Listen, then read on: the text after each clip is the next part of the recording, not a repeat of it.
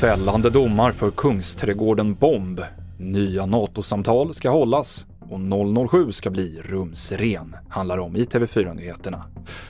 Ja, tre tonåringar döms till ungdomsvård för att ha placerat ut en dynamitbomb i Kungsträdgården i Stockholm förra sommaren.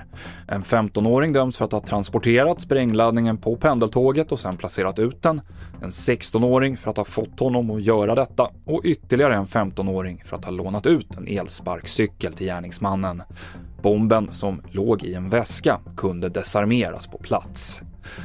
Vi fortsätter med den uppmärksammade och hårt kritiserade domen där en man friades från våldtäkt på en tioårig flicka eftersom hovrätten hade svårt att definiera vad en snippa är.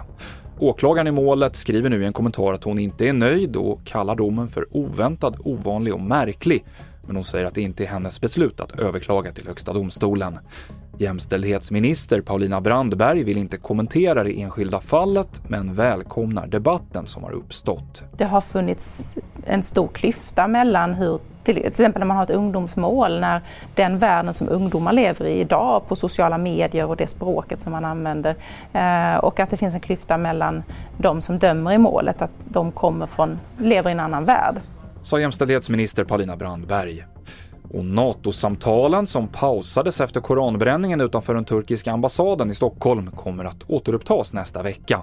Ett möte på tjänstemannanivå mellan Turkiet, Sverige och Finland kommer äga rum 9 mars och så här säger vår kommentator om varför samtalen kommer igång på nytt. Jag tror att det finns en koppling till påtryckningar ifrån andra länder. Eh, USAs utrikesminister Blinken var för cirkus en vecka sedan i Turkiet och träffade president Erdogan och det finns en eh, vilja hos de andra NATO-länderna att Sverige och Finland ska gå med eh, tillsammans Låt vara att då Turkiet tycker att man kan släppa in Finland före Sverige. Det sa Lisa Grenfors.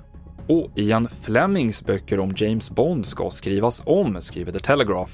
Bland annat kommer man ta bort etniciteten på en del karaktärer, nedsättande ord om svarta personer ska tas bort och sexscener tonas ner. Nyutgåvorna ska även förses med en varningstext. Och det avslutar TV4-nyheterna. Ny säsong av Robinson på TV4 Play. Hetta, storm, hunger. Det har hela tiden varit en kamp. Nu är det blod och tårar. Fan händer just det. det detta är inte okej. Okay. Robinson 2024, nu fucking kör vi. Streama på TV4 Play.